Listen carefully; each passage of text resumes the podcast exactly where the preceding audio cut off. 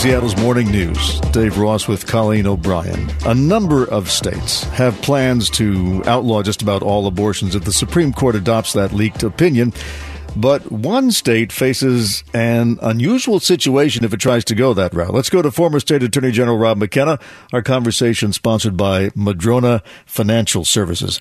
What's the situation in Oklahoma, Rob? In 2020, the U.S. Supreme Court ruled uh, in a case called McGirt v. Oklahoma that crimes committed on tribal lands can't be prosecuted by state or local law enforcement. They can only be prosecuted in tribal courts or federal courts if a Native American is involved, for example, as the victim.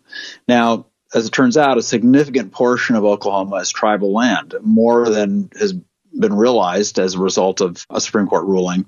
And so you've got, for example, the city of Tulsa sitting on reservation land.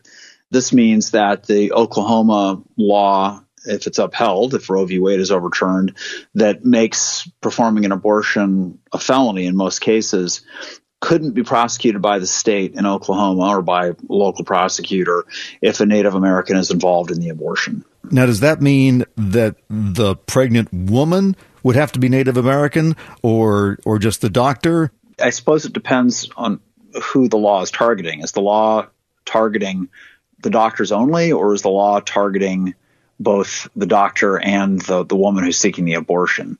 If it's the doctor and the doctor is Native American, that the doctor would be insulated from prosecution because uh, a violation of the law could only be prosecuted by a tribal court or a federal court. The, the state law would not apply to them.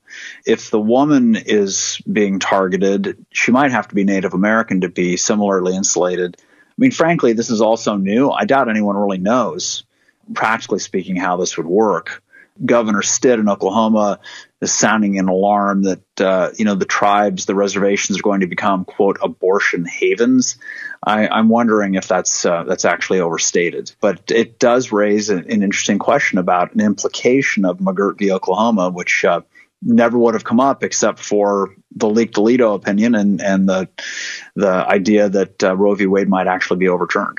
Well, is this uh, this this tribal land designation?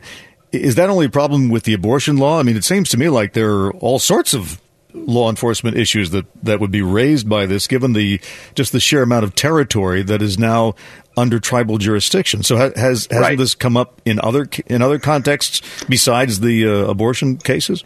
The the McGirt decision has raised a lot of concerns in Oklahoma about criminal law enforcement since the Supreme Court issued the opinion in 2020. There's been a lot of ferment in, in Oklahoma over this issue, and Oklahoma continues to push back against the Supreme Court's ruling, trying to get them to reconsider it and get it changed, frankly, because they believe that the state of Oklahoma has lost a lot of its sovereignty by not being able to prosecute crimes that you know involve a Native American that occur, for example, in the city of Tulsa The city of Tulsa has about 1 million people in it. So it's a pretty big, you know, a pretty big deal. And there are, there are a lot of Native Americans there. So if the Native American is, you know, charged with the crime or the Native American is the victim of the crime, Oklahoma may not have jurisdiction over the crime.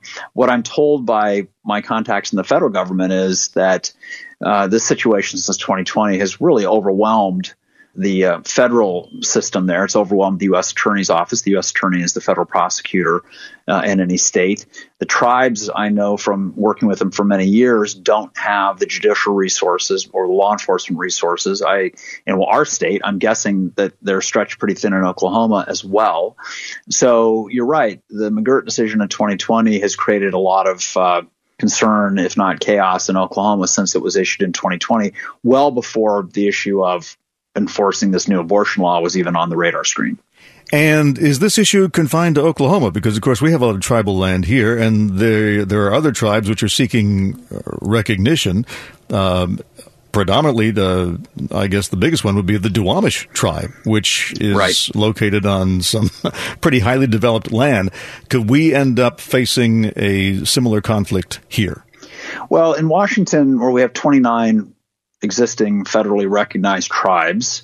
We already have in most of those tribes a rule that they have jurisdiction and the federal government has jurisdiction over crimes committed on the reservation involving a Native American. That's been the rule for a long time. What makes the Oklahoma situation unique is the vast amount of land at issue because the Supreme Court went back and looked at the original treaties and decided that a whole lot of land that was promised to the tribes, including the tribes that were moved to Oklahoma from the you know eastern United States, was uh, taken away from them, and they basically restored to something closer to the original idea, uh, the the amount of land promised in the treaties.